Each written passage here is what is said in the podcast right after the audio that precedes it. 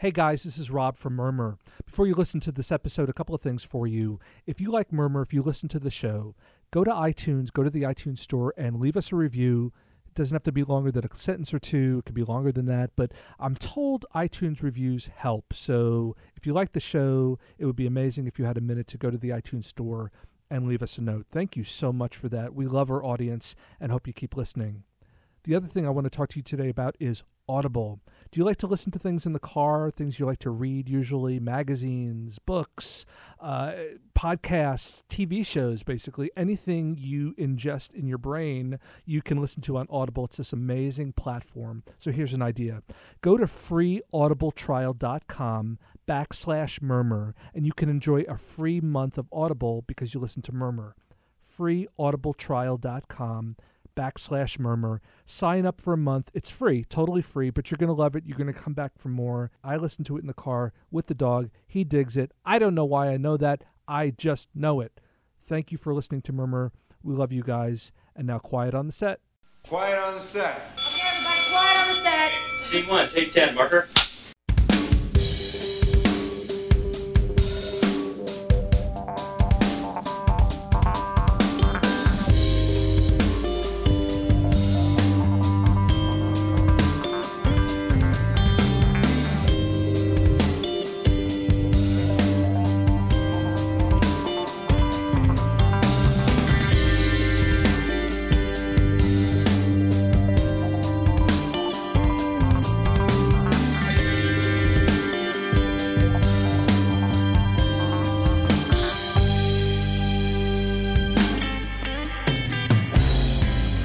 Studio of WHUPLP Hillsboro, welcome to Murmur.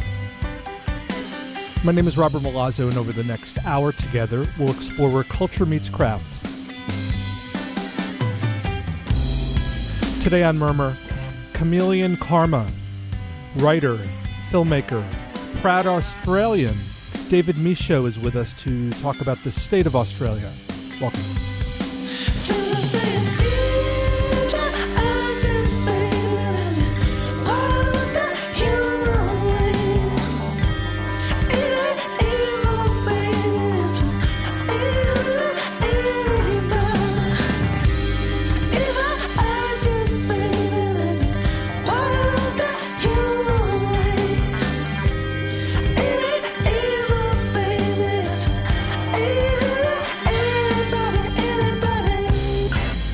Welcome to Murmur. Welcome back to Murmur. Robert Milazzo here with you every week on WHUPLP Live. Evergreen on iTunes, Google Play, Stitcher. It's Murmur Radio. You can subscribe and download us. We also have a website, murmurradio.com. You could send us comments, you could suggest a topic, and I will match a guest to the topic murmurradio.com social handles at mur- at sorry at msf so much at msf murmur. Twitter instagram facebook murmur radio. We'll also be doing some more live shows coming up. Stay tuned for those precious prescient announcements. Every week happy to be with you. Robert milazzo here founder of the modern school of film Murmur Radio. Today, we're going to do a show. We we've occasionally, I've occasionally done these state of shows, and I like them because it allows me to take a kind of step back and look at assess a larger photograph, and it, it's sort of our wheelhouse. When I think of the work I want to do on Murmur, which is uh, as as the man, the announcer, the gorgeous the gorgeously throated announcer says at the beginning where culture meets craft. That's that's you know those these states of are really great moments and particularly the state of a, a nation or a region. So today or a city today is our first launch into that and we're going to look at the country state of australia. Is it a country state? It's a diverse place and and no 40 minute talk can sum it up but we're going to damn sure try. Today we have on the show David Michôd. Mich- uh, David, call him Michôd. David Michôd is a writer, filmmaker, producer, and very proud Australian. He is going to give us a take on what's going on in his country. And what's interesting now is he's doing so much work outside of the country. And this is these are the revolutions of media cycles. So, you know, in outside the U.S., it seems, let's say film. Let's locate it at film. When filmmakers break through, and David broke through in 2010 with a f- really cool indie. I hate to, to, to limit it by calling it an indie film, but a, a cool film called Animal Kingdom, which he wrote and directed. Animal Kingdom is became an ABC series. It was adapted from uh, David's film.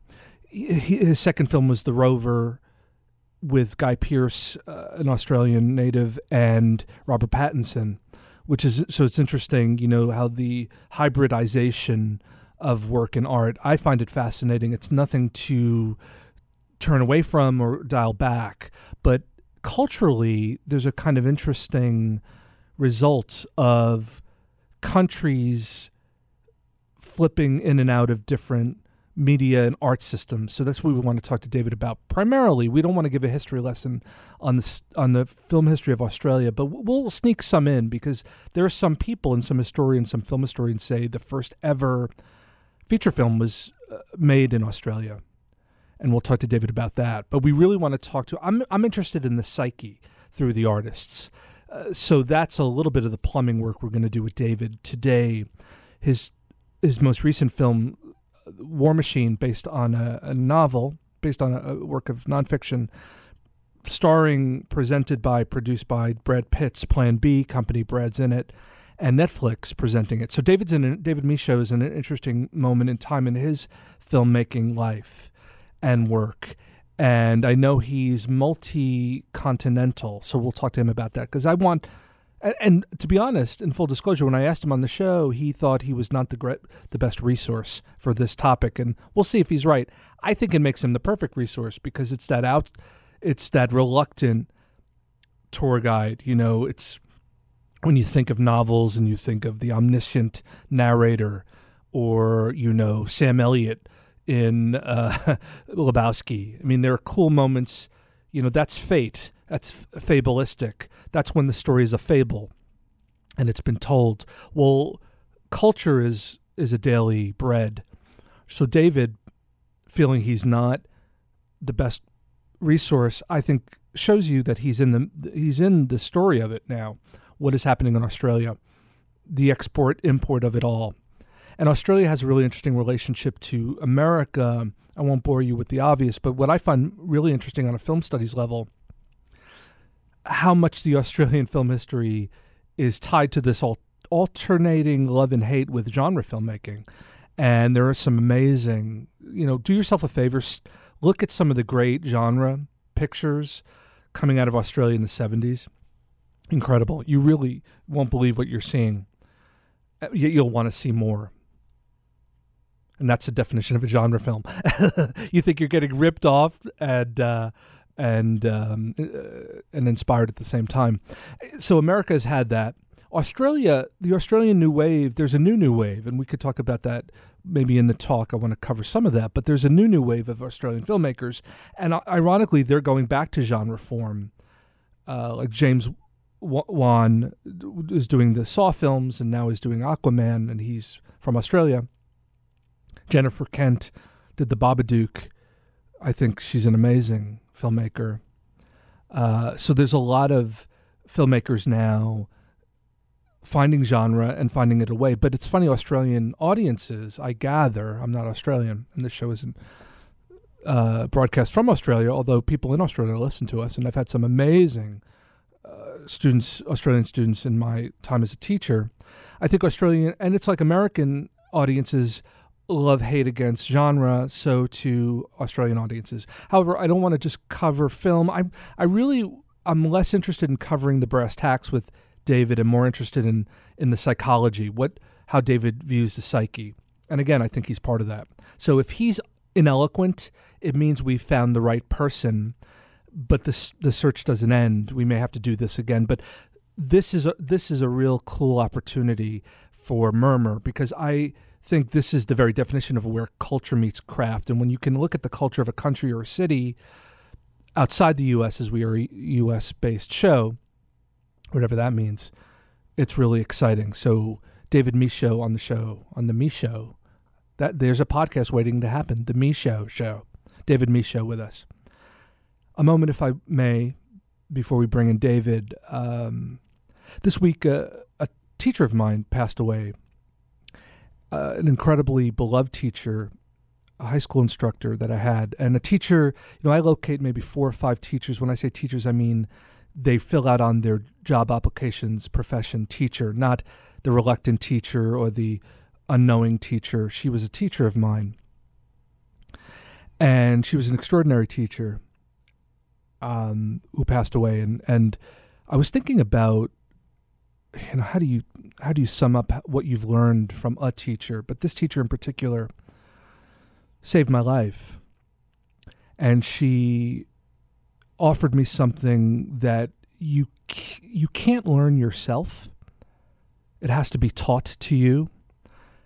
And it's never intentionally taught. And that's grace. I learned grace from her. And i want to thank her for teaching me that. And uh, this show is for her. Now, this. Australia, Australia, Australia, Australia, we love you. Amen. In the autumn of 1865, notorious bushranger Daniel Morgan crossed from New South Wales into Victoria to do battle with the law for the last time. You. Dennis Hopper, move forward. in the finest performance of his career, brilliantly recreates the enigma that was Morgan. Stand! Or he'll blow your bloody head off, and I'll knock out all your teeth. A giant of a man trapped by the nightmare of his own legend. The way he looked at me. Lord, dressing me with his eyes. God, nightmares for the rest of my life. God, thought of him kissing me, touching me. Horrible, disgusting. I want the cry of my hounds in his ears. I want his spleen on my desk by sundown. I've missed so much of my life, sir. And I'm not trying to be sentimental either. Do you know how lucky I am to be Dan Morgan, sir? Mad Dog Morgan is now an epic movie, recreating the turbulent gold fields, the sprawling sheep stations, and the festering prisons of early Australia. Help! Help! You wouldn't be so game if I wasn't tied down like a dog. Mad Dog Morgan brings you all the passion, the spectacle, the savage beauty of the tumultuous gold rush era, The police across the river border are totally and completely incompetent. We will not tolerate anarchy in our colony. Everyone is talking about it. You won last 24 hours. In Victoria. This is Morgan Country, where it happened. And this is Morgan. Ferociously violent, unexpectedly kind. My wagon? I'll be giving you a pound. And only for one reason, that I may have to take it back from you someday. Mad Dog Morgan, symbol of terror to the wealthy and the powerful. Was he a monster or a martyr? A ruthless bandit or a rebel hero? Outwitting, outriding, outgunning an army of police. Here at last is the truth about Mad Dog Morgan, the outlaw's outlaw. He's got giant balls, that one. Australia, Australia,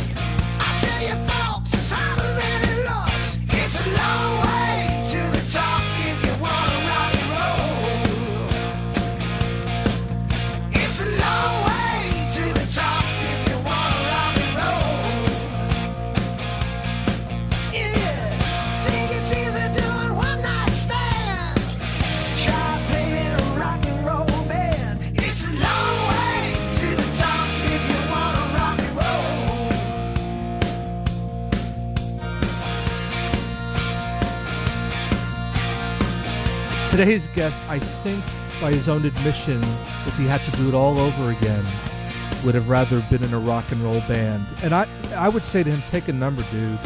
Uh, I'm still hoping, man. Uh, but anyway, uh, before we introduce today's guest, today's topic is the state of Australia in terms of cinema, TV, and things in motion. Here's a man who's in motion. We're going to have him go back in time a little bit because before he was a filmmaker of note, he was uh, the dreaded J word, a journalist of note, a film, journal, a film journalist. We're going to put some of that to the test. Please welcome to talk about the state of Australia, as it were. Uh, please welcome to Murmur, Mr. David Michôd. David, welcome to the show. Thank you for doing this, man. Thanks, Rob. No worries. So, were you a journalist? Can you cop to that, or is this a dirty word now? Uh, um, I, I, I, I was, I became one by accident. I, I don't, I, I don't know that. Um, I don't know that. Any, I don't. uh, No, I, I don't know. I went to film school a few years before I started working at the the, the magazine um, in Sydney that uh, that I worked for. Uh, you know, I was as was true of so many of us at film school. You know, it was fun. It was I, it was the most engaged year of school I'd ever done, and um, uh, but I left it having no real idea how to forge a career for myself as a filmmaker. You know, uh, and I, you know, I went to film school in Melbourne and moved back to Sydney, where I was originally from, and was just broke and, and a little bit lost. And uh, I met the good folk at um, Inside Film magazine, which was a, a kind of it was it was a, a kind of film craft magazine um, for the for you know Australian filmmakers, and um, and they gave me a job. I started out there, kind of answering the phones and and going to the post office. Uh, but it was a beautifully chaotic place. It was like it was a small magazine, and it was all in a kind of open plan office, and it was chaotic. And so whenever kind of uh, whenever any kind of like creative disputes would erupt, everyone in the office would pitch in, including the including the guy answering the phones, and and so kind of you know I kind of I think within six months I was the deputy editor, and then uh, and and then uh, a couple of years after that started editing it. Um, so it all happened kind of by accident,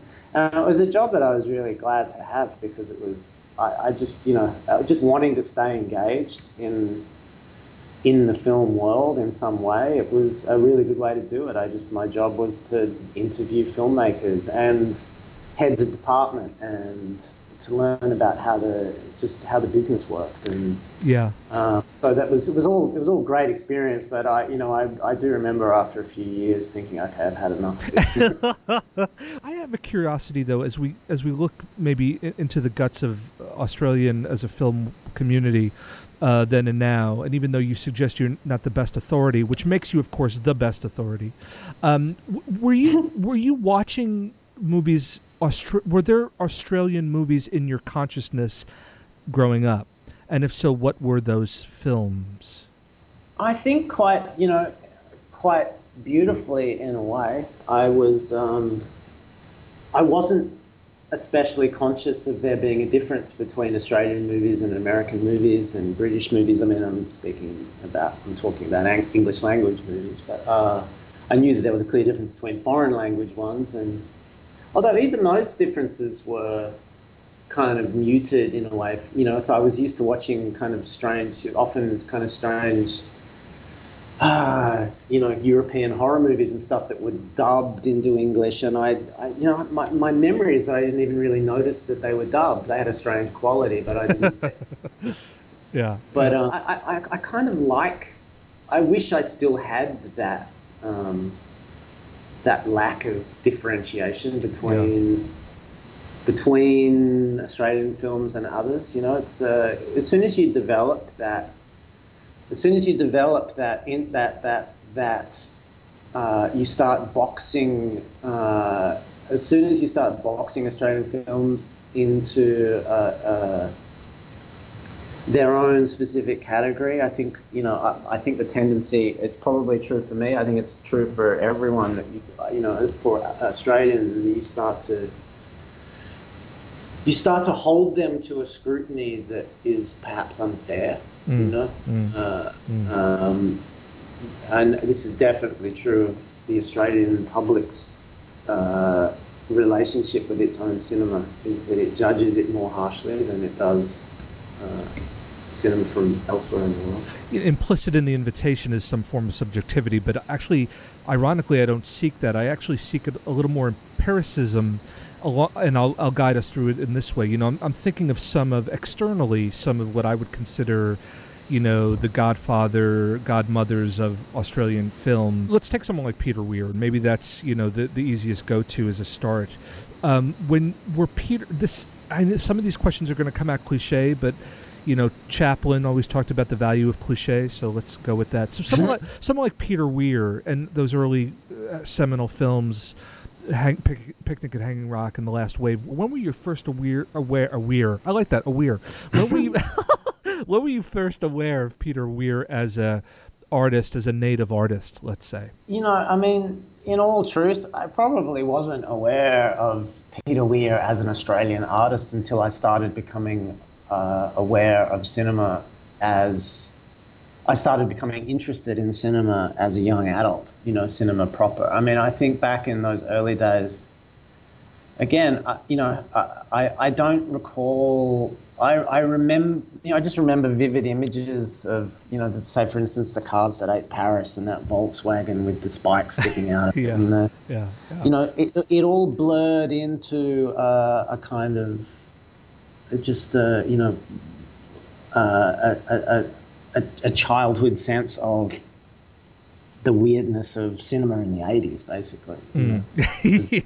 yes, the '80s were a blur in many. Yeah. I mean, when, when, but when you were in school and and you went to the Victorian College of Art, located in Melbourne, Mm-hmm. um, let's let's look at this in a real stick up the ass kind of way. You know, many people think the first ever feature films were born in Australia in a way. I don't know if did you study the the story of the Kelly Gang, uh, 1906 is a 60 minute feature and many people think that's the first ever feature. Were you put as part of your training were you put in touch with the history of australian film? Were you given that as a pretext to cinema education when you were in school or was that not part of the education? Uh, not really. I mean, you know, yeah, I, I think I was aware of the fact that, you know, that that that it is said that the the the Kelly Gang movie was a uh, was you know considered to be the first f- feature film ever made in the Yeah. world. Yeah. But beyond that, no, it certainly didn't form a part of my education. I mean, I don't. From my understanding is that there isn't actually much of it left. You know, I mean, it's been horribly damaged, and it's probably it's in the National Sound and uh, Film Archive, and it's you know, there's there there are there are just there are chunks of it left, but we certainly never sat down and studied it. You know, uh, Uh, yeah, there there are some crude stills. I mean, it, literally, if you Google it, you'll see it, it. It has almost a Great Train robbery kind of image to it, and you know, it's part of, I guess, what colloquially would be known as a bushranger film. Yeah. What is a for those un, uninitiated, myself included? What is a bushranger? What is the bushranger genre? Is that a common genre when you look at the history of Australia? Yeah, I guess there would be. There have been. I mean, obviously Ned Kelly was the most famous of them. I mean, it's not this. It's he was Bush. You know, he's like a Jesse James figure. He was a um, not just a kind of you know a highway robbery uh, um, guy.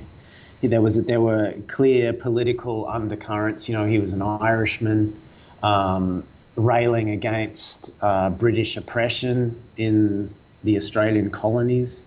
Um, so there was a there was a, a very clear element of, you know, the the, you know, he was a murderer and a criminal, but he was also a kind of oppressed underdog sticking it to the man, which I think is probably explains the the you know the, the kind of the the the the lasting power of um, of his story. and there have been a number of them since. There was one starring Mick Jagger back in the 70s, is Mick Jagger playing Ned Kelly, and then No there was, way. there was another one you know, 10 years ago with obviously with Heath Ledger playing Ned Kelly, and Yeah. my I think I'm not speaking out of school when I say that my my friend Justin Kurzel is uh, soon to make uh, another one based on one of my favourite novels, which is Peter Carey's uh, True History of the Kelly Gang. Your, Uh, your I suspect probably won't be the last one. Justin, your countryman, uh, who did Assassin's Creed, and it's funny as you're all kind of rising together. But I wonder when you're in school or when you're a young Australian artist, are you are you thinking of what the next horizon line is? And I yeah, I do mean Hollywood, and I do mean conquer and getting films seen in larger parts of the world. When did that first come into your consciousness? I mean, you're obviously you were a very savvy film uh, aficionado. When did the idea of taking an Austra- your Australian DNA, film DNA, and leaving the country or getting the film seen in a more wide way? When did that first become a turn on for you? I think you know, even just with a kind of uh, a cursory observation of um, pr- the precedents that existed for you know Australian filmmakers, that it's you know, it- it seemed apparent that you know success would invariably mean on some level taking your career overseas you know. Hopefully not permanently you know. I still i still want to make films in australia but uh that it's you know it's, it's it's one of the things i love i love australia so much because it's partly for the things that make it uh challenging you know? That it's uh it's the things i love about it are its its isolation and its wildness and its size and its emptiness and its uh, you know that it is a kind of you know a, a- a predominantly English speaking country that's just buried at the nexus of Southeast Asia and the South Pacific. You know, it's there are so many things I love about it, but it's also it's, it can be difficult to maintain uh, you know a prosperous career in that pond. Um, you know, so I think you always assume that on some level, if you're if if you want to be a filmmaker and you're going to make it, quote unquote, whatever that means, that at some point you're going to want to take it overseas. You were describing your love of Australia. Sorry to interrupt him. I was thinking about Walkabout, which is not, you know, it's it's a beautiful film in Australia, though it's made by Nic Roeg, who's English. But mm. I digress. As an interstitial here, do you think that's a, a decent primer for cinema for Australia on screen? Something like Walkabout. Yeah, I mean those ones that were like Nic Roeg's Walkabout and Ted Kotcheff's Wake in Fright. You know, these were movies that were made by foreigners that were powerful in a way because it was they they felt as though they were observations of the the just the brutality of the Australian landscape seen through alien eyes. Is that what it takes? I was thinking about Lars von Trier, who's made films about America and has never been to America. You know, uh, Kafka wrote a, a novel called America. He'd never visited America. Do you think it sometimes takes the outside eye to determine the characteristics of a of a foreign system? It can be advantageous, I think. Yeah. You know, it can just it's just just a slight a slight prism shift.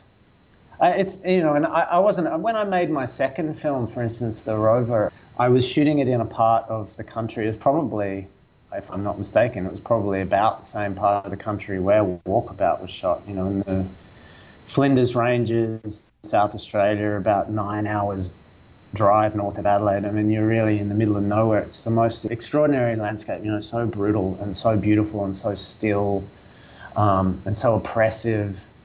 But I had seen a number of Australian films shot in that part of the world that just didn't that just didn't capture those qualities. And so when it came time to make that film, you know, I, I, I, I very much wanted a foreign DP. Yeah. I found Natasha Braier, um, who is Argentinian, um, but very much just all of the world, but who had never been to Australia before. It felt to me like it worked, you know, that that she she immediately started looking at that landscape with her her uh, her virginal virginal eyes.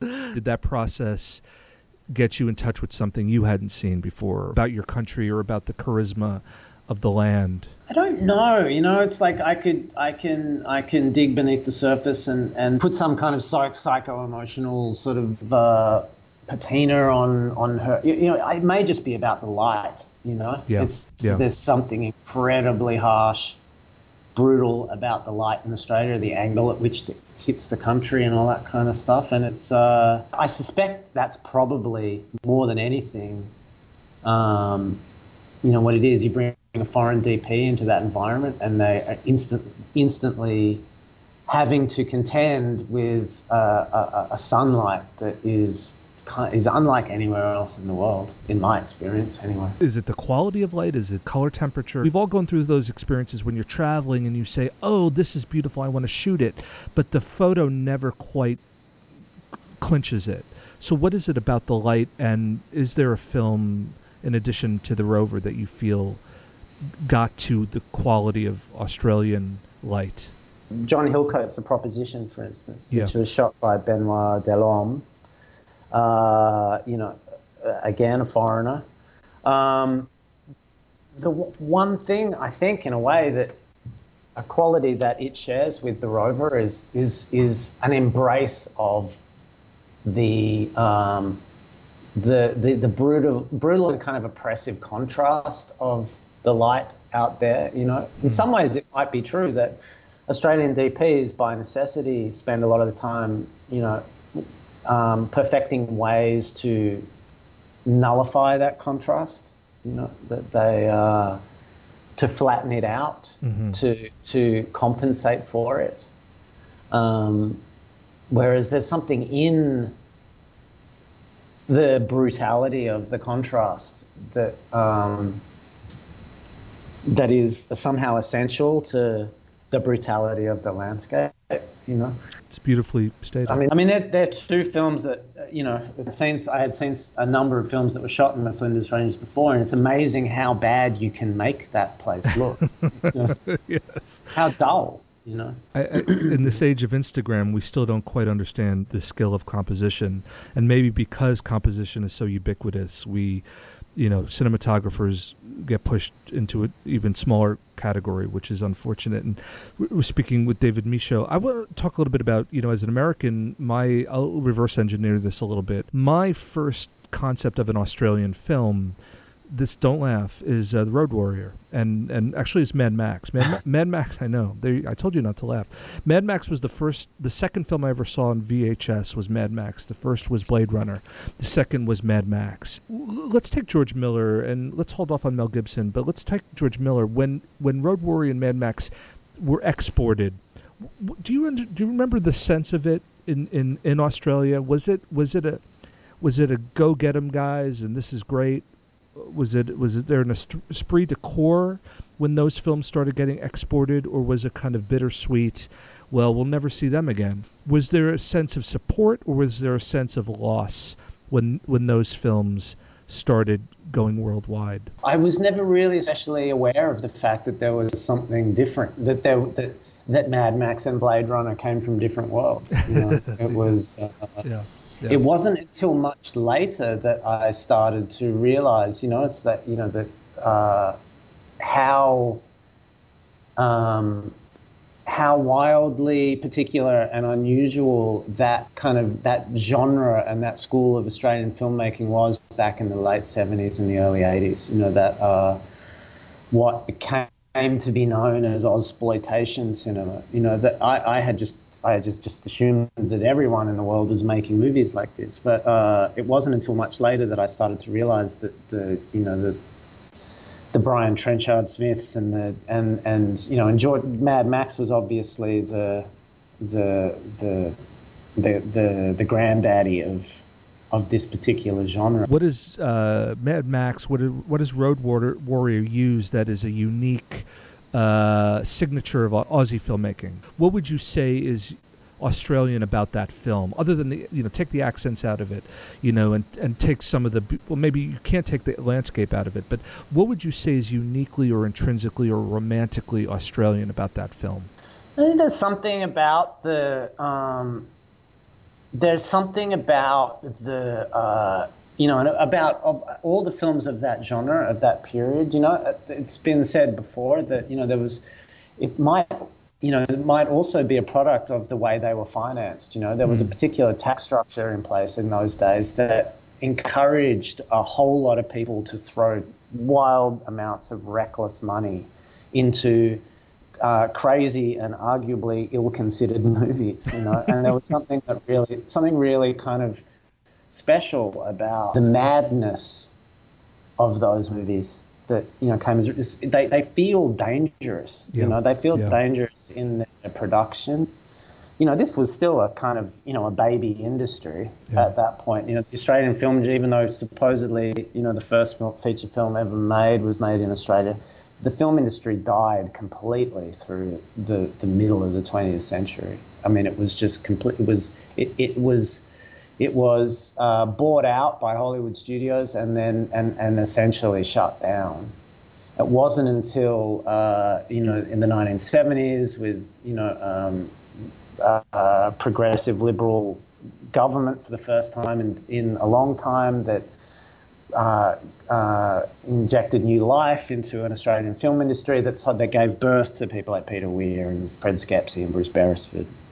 Well, Um, and as a out of that, Sorry. the next little, the next sub generation of that was these guys like George Miller and stuff. And so it was a baby industry, and you can feel, you can feel uh, these these films being a product of an industry that kind of had no rules. You know, that was being being built by people who were just making it up as they went along, and something something in that felt wild and naive and experimental, uh, you know, and often bad.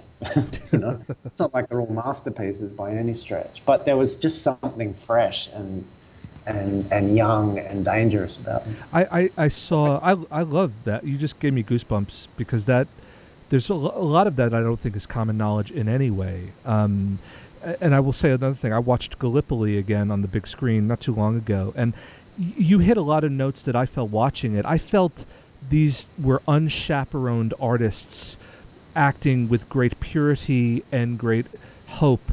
And it's funny when you say the film industry was taken away, the result was not cynicism. I, I don't think, I don't think Australian films are cynical. I think they're they're celebratory in a sense, you know. And and as you say, you know, Road Warrior, the original is unbridled, and it's it, basically you're saying that film is a documentary. no, but I I, I know what you, you know. I I love the power and the passion.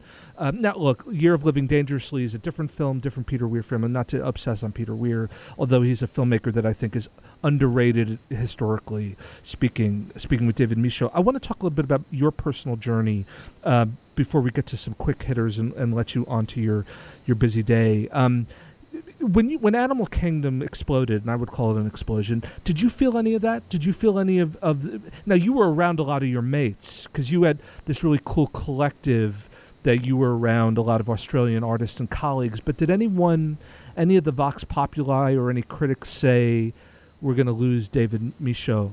He's risen above the noise, and now you know he's not ours anymore. Did you hear any of that critically? No, I mean, you know, there's it, it's it. There's an undercurrent in the conversation generally in the Australian film community that yeah, that that is it's a challenge that the Australian film industry faces all the time, which is that, uh, which is that you know that very often, too often, perhaps, or you know, always, when a filmmaker achieves some level of success, that they leave, and that you know the danger is that they never come back. There are exceptions to the rule, you know. It's like Baz Luhrmann pretty much made made all of his films, you know, bar uh, Romeo and Juliet in Australia until Great Gatsby. um, well, no, even Gatsby. Gatsby was filmed in Australia. I, I always think of it as a Hollywood film, but that's you're right. That's part of the schism. Is it if it's filmed in Australia? Does that make an Australian? You know, th- these weird tags we put on it. You know, what is an Australian film? What is an American film? Is it about the financing or is it about the location? I, your point is very well made. That ba- Baz seemed to stay true to the feel of, of his roots. about staying connected to the community, you know, it's regardless of the content of the films themselves. I mean, you can, you know, it's a constant, again, another constant conversation in, in you know, when, you, when you're working in an industry that is largely government subsidized? You know, what is the cultural remit of that of those organi- those government organizations that are financing? You know, they are cultural organizations. So, Right. what is the definition of culture? You know, and it, it it can get really muddy really quick. the the muddiness, and especially as it locates to Australia, I, I figure I'd figured out the problem, and I want to present the problem to you in our last segment here. And and like most things uh, in uh, related to film and filmmaking, I blame actors. Now here's my here's my thesis. My thesis is that Australian actors tend to be extraordinary chameleons. Extra- and I mean that as a craft compliment. Um, you know, when I think of some of the early, you know, crossover, you know, someone like Errol Flynn, most people don't know was Australian. I think he was Tasmanian, actually. Nicole Kidman, Hugh Jackman, you know, Hugo Weaving. These are incre- I'm saying these are incredible actors and actresses, but they're so versatile. I think w- Americans easily forget that those are Australian actors. Not that it matters as such, but they so smoothly i- in- indoctrinate themselves into our into the work here, and especially through the actors. What do you make of that? What do you make of that wave of Australian actors? And yes, Heath Ledger and Guy Pearce to a certain extent, Hugo Weaving we mentioned, uh, uh, Chris Hemsworth now. What, what do you make of Australian actors having made a transition? Do you think it's been a really elegant, organic transition, or do you think there's more room to kind of uh, look at the efficacy of this? you know, it is a compliment, but it's also, you know, you, it's, it, I would it's, I would suggest that it's a compliment that comes as a consequence of a kind of, of a, a broader kind of cultural insecurity. You know, it's like Australians are, you know, we, I, fuck, I'm to speak for my entire nation now, but. Uh, you know, Where, I have uh, the I have the anthem queued up. You, would you like me to play it? I'll, I'll wait. I'll, I'll do it in post. I'll do it in post. Anyway, go on. Please don't. Please don't. I would never do that to you. Not Uh, a great tune. um, the, we're brought up believing that the world is somewhere else. You know that it's uh, that you know we travel. Said of Australians all the time that we travel a lot. We always seem to be just roaming the earth, and it's partly because when as we're, we're we are we are brought up to believe that whilst our where we are, where we live is so very special, um, that the world itself is happening somewhere else. And as a consequence, I think we're constantly looking at the rest of the world in a very studied way. It makes that transition for an Australian actor to slide into uh, American culture, to slide into an American accent or a British accent. A little bit easier because we've kind of been prepping for it from when we were little kids Mm, mm. on some level. That's fascinating. Uh, That's fascinating to me. Yeah, yeah. this doesn't sound patronizing, but there's something kind of endearing about it. You know, it's like it's certainly been true of me. I always had an idea that the world was somewhere else, and and then I got to do a bunch of traveling, and I got to make some films, and I got to work in other parts of the world, and then you know you come full circle, and you go, okay, there, you just you develop a, an even greater appreciation for how special Australia is because it's not everywhere else. Well, that, Uh, that that's kind of what I'm getting to. You know, when I look at or listen or even listen to someone like Mel Gibson, there's such a small trace element of his accent. It's almost obliterated. And Nicole Kidman as well, the late Heath Ledger, the brilliant Heath Ledger. A lot of his quote unquote fans would have been shocked to know that he. I, I don't think they would even would realize he was from Australia. So I wonder, is that Darwinism? Where where does the brain drain come though? What, is the cost to the country? I guess. I don't know. I don't know that it's necessarily entirely true that, um, you know, it's, it's certainly true of Mel. You know, you could feel it. But once upon a time, you know, he came over very like of that of those actors that uh, ca- came out of the Australian '70s cinema renaissance. You know, there was he was like the first one in a way to Yeah. come over here uh, to America and make it at a time when it was probably, you know, probably uh, almost a given that you would shed your Australian um, identity on some level. You know, you didn't just you didn't do what we do today, which is just, you know, in you know, it's globalization, but you know, we just we just fly back and forth and and absorb American culture, on, you know, on a, in a 24-hour news cycle and all. Back then, it was like you were either here or you were there, and you had to make a decision. Right. Um, but I look at everyone, all those ones who came after. It's like I don't know that I agree. Like I, I when I think of Heath, you know, rest in peace, or Nicole, or Russell, or you know that they've they've all very firmly still have their Australian accents. Mm, You know, regardless of where they live, it's all just it's a lot easier now to to move back and forth. I mean, yeah, one of the great challenges is trying to stem the brain drain, and I think that is one of that has that has become and uh, one of the cultural remits of the government organisations in Australia. You know, and, and acknowledging that it's that it's a in some ways the way to stem the brain drain is to lubricate it. You know, it's about making sure that you're never going to stop people from going exactly. overseas. You just Yeah. need to make sure that it's that you don't rail against that. If anything, you make sure that the it's it, it's a two way street rather than a one way. That's an extraordinary. I don't want to call it a summation to to diminish it because it's not. It's it's it goes right to the heart. I have one more one more uh, or two more questions about uh, the Australia now of it all because I think you're part of it in a really exciting and invigorating way. We're talking to David Michôd. Uh, I it's funny. I meet students. I teach and meet students from all over the world, and a lot of them want want to stay in their native countries you know and maybe it's a language thing. You know maybe maybe you can't compare the australian inertia and wanting to leave to someone living in let's say vienna or you know uh, N- nigeria. Well ma- maybe it's a language thing as such. But do you meet young artists actors filmmakers writers in australia who want to cultivate that world that that that and maybe TV stands more of a fighting chance because the TV systems are are strong outside of the US. There are very tr- strong TV systems. But in terms of film art and maybe acting and performance art, are you meeting young Australian creators who want to I hate the term but I'll use it give back or create. Now you're creating I, it seems like you're doing this, but do you feel there is a a renewed vigor or there is a vigor to want to stay in Australia on any level and create work in Australia?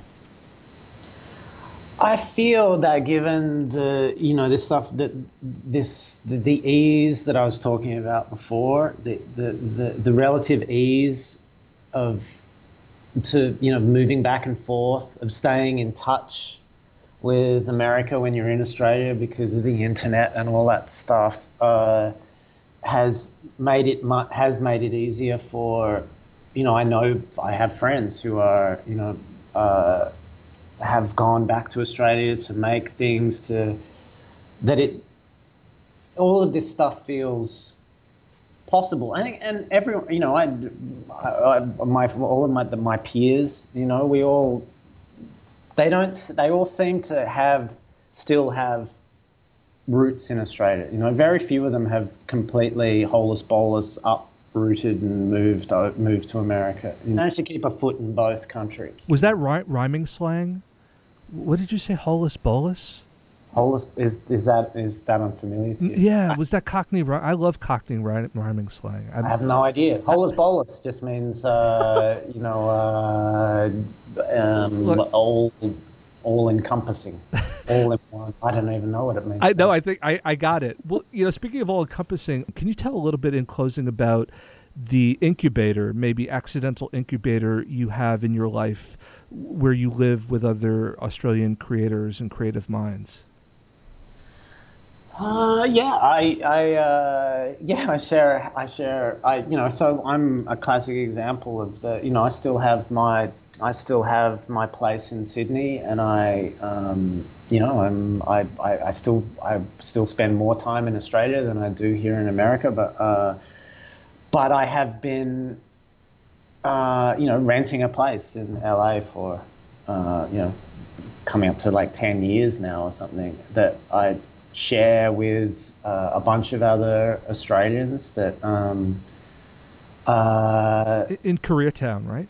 In, yeah, in, I in love Korea. Koreatown. I'm fascinated by Koreatown. But anyway, another story for a different day. and it's fun. You know, we're just all people in the same boat, just uh, you know, doing uh, doing our thing. I think our situation here is quite unusual. I don't really know of uh, other other Australians who do this, but uh, you know, we just kind of worked out that if we all pitched in together, we could basically get ourselves a sprawling compound, and and uh, That's amazing. Uh, and and yeah, and it's nice. You know, we're always talking. We're always uh, uh, you know workshopping projects with each other, and and it's just nice to have smart uh, smart uh, sounding boards. Yeah. Well, it's a- It's interesting. I remember meeting Paul Thomas Anderson. It was right around Magnolia and Ghoulardi Productions, which was his company, and I don't know if it's the same way, but was basically his house. It was this huge house with you know different rooms were used for different. But it's not like you know it's not like Todd Solondz was living down the hall. You know, it's not like David O. Russell was sleeping on the futon. So uh, you know, for you guys, it, it really is that though. I mean, do you feel too old for housemates? And I don't mean that as a criticism. I mean, d- does that ever does it ever interfere in the process? I, I'm just fascinated by the fact that you all live together. Is basically my point. Um, d- do you ever, when you need a little space, what, how do you carve that out? Do you just go back to Australia? Do you just kind of uh, find it? Pretty much. Yeah. Pretty much. Gotcha. Yeah, I mean, you know, yeah. If I, I think, you know, it's. I haven't. If I suspected if I was living here full time, I might feel like I wanted my personal space. You know, it's not, but it's. You know, we're we're civilized, uh, hygienic, kind of grown adults. You know, it's not like dogs in space or anything. We're not all kind of just lying around in pools of our own vomit or anything. Sorry, man. That that totally was my image. My very last question, I promise, and you've been incredibly patient. I thank you. Um, if you could, if you could spread dust over and pixie dust to change something about the Australian film culture now, you know, be it money, be it training, what would you change as an improvement? What what would you, what would be your first? If you were the mayor of Filmtown, what would be the first change you would want to see? There's kind of two things, and in some ways they may actually be kind of mutual. They may be they may be contradictory. You know, the first is that that thing we were talking about before with Australian actors. This ease, this back and forth ease that I was talking about, Yeah. may be having a detrimental effect on the way Australian actors develop. You know, it used to be there used to be a time when you you know if you were an Australian actor, you would stay in Australia and you would just work and work and work and never know whether or not there was a career that was uh, um, that was going to form in perpetuity around you. And so you had to do other jobs and you had to you know and you and you had to struggle to make it work. And then and then maybe if you were lucky you were in an Australian film that that penetrated the the international consciousness and then you came over and then you took you know and that, there was something about that especially among you know that that meant that Australian actors when they came over to um, America they were they were just very experienced by the time they got here. You know, yeah. uh, but it also meant that for young Australian men, more often than not, they had clear lived lives. You know that there was. Um, that there was that was there was something power you know you know sort of a cliche but there was something powerfully masculine about Australian male actors because they had I mean I remember on Animal Kingdom you know one of, of the few the few people on that movie who managed to uh, whose international careers kind of blossomed after that movie one of them was uh, a guy named Sullivan Stapleton Mm, hmm uh, who had, I remember when we were shooting that movie, he, you know, he he wrapped a couple of weeks early, uh, a couple of weeks before the end of the film, and he was just loving being a part of it so much that he was he was pleading with the producers to let him stay on and work as a grip because that's what he'd been That's Uh, amazing. That's amazing. prior, you know, in, while also working on construction sites and you know, and now everything seems to be so fluid that now it's actually way more common than it ever used to be for young Australian actors to just basically finish school and just get on a plane and come over here. You know, they get themselves a leather jacket and a fancy haircut and you know have their teeth whitened or whatever, and the next thing you know they're here. You know, and that's that's not what that seems to sit counter to what used to make Australian actors powerful um, and surprising. But at the same time, and this is the contradictory thing, I actually, this fluid back and forth thing is, I think it needs to be actively encouraged. If I could sprinkle a pixie dust on Australia itself, it would be to, you know, there can be one of the, one of the downsides of having uh, a, an industry that is a product of um, you know government subsidy is that everyone gets really really uh, protective of Australian jobs. You know, it's like it, it can be sometimes prohibitively difficult to get us get international actors into Australian films, or to get to bring you know uh, international uh, heads of department over, just to so it can get a little parochial and a little closed down, and I think that ultimately will works against the overall long-term health of the industry in Australia. I think that uh, you know it would be it would be more than beneficial for just to to ha- you know it's the irony is often to get an Australian film up, you have to cast uh, a meaningful Australian actor. And more often than not, those people, those Australians, are actually living overseas somewhere, you know, Yeah. making money in other film cultures. Uh, anyway, That's why I think your your, your first motivation was right. We should have just been rock stars. I mean, uh, Nick Cave figured it out. I mean, he for some reason came back to film. I don't I don't get it. No, actually, we're the benefit for it. And he's you know he and Warren Ellis have done the incredible music for your new film. Not to not to replug it, but uh, hey man, I want to thank you. I, I I know you're you were probably a reluctant tour guide to all this. Uh, to bury the lead, you are part of a, a new generation of really exciting artists. You could be on the moon and still be doing great work. So I want to thank you for, for being here, man, and, and sharing some insight into uh, your home culture with us. Thank you so much, David. thanks, Rob. Thanks for having me. Cheers, man. Safe travels. Thank you. How are you going to keep them down on the farm when they've when they've seen the city? I, did I just call Australia a farm? Uh, it, it's it is that it is a, it is a, a perpetual uh, trap, taunt, uh, magnet. You know, especially in film, but in in commercial art culture. You know, I was thinking this morning about. I remember when I was first in touch with.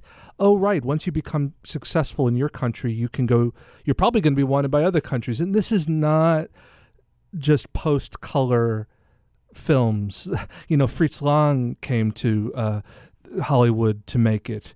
Um, I remember Liv Ullmann, uh, the great, uh, uh, I was going to call her Swedish actress. She did all the Bergman films, but she's actually um, from, uh, from Norway.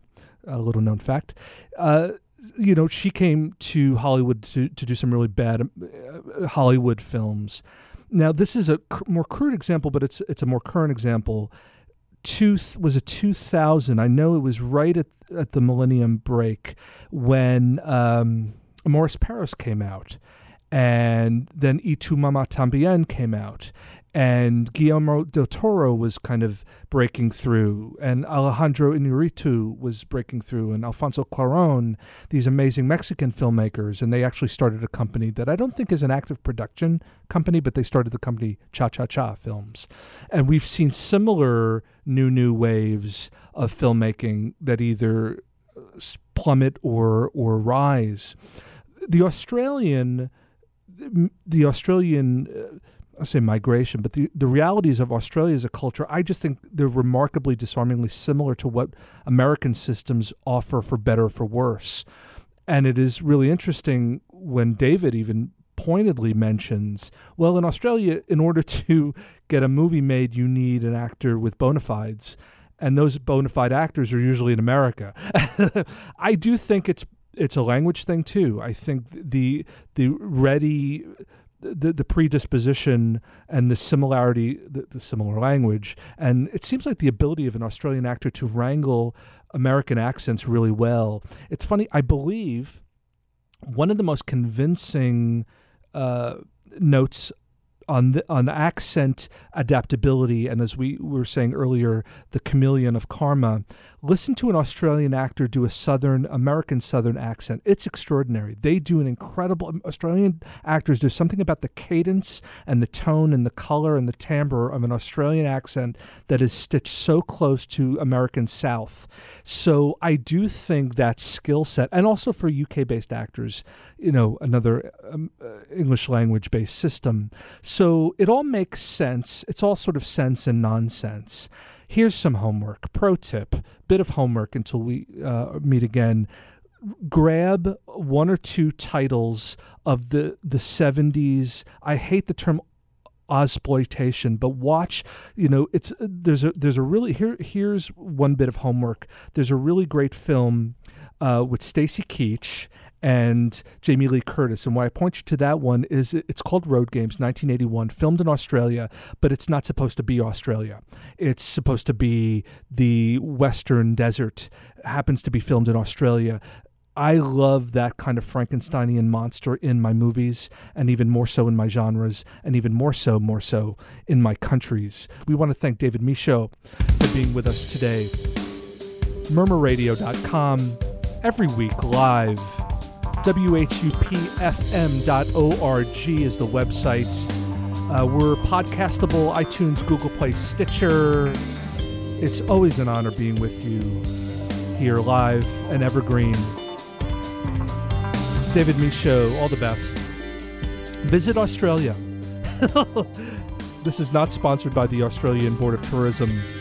It's a little free advice from me to you. Enjoy.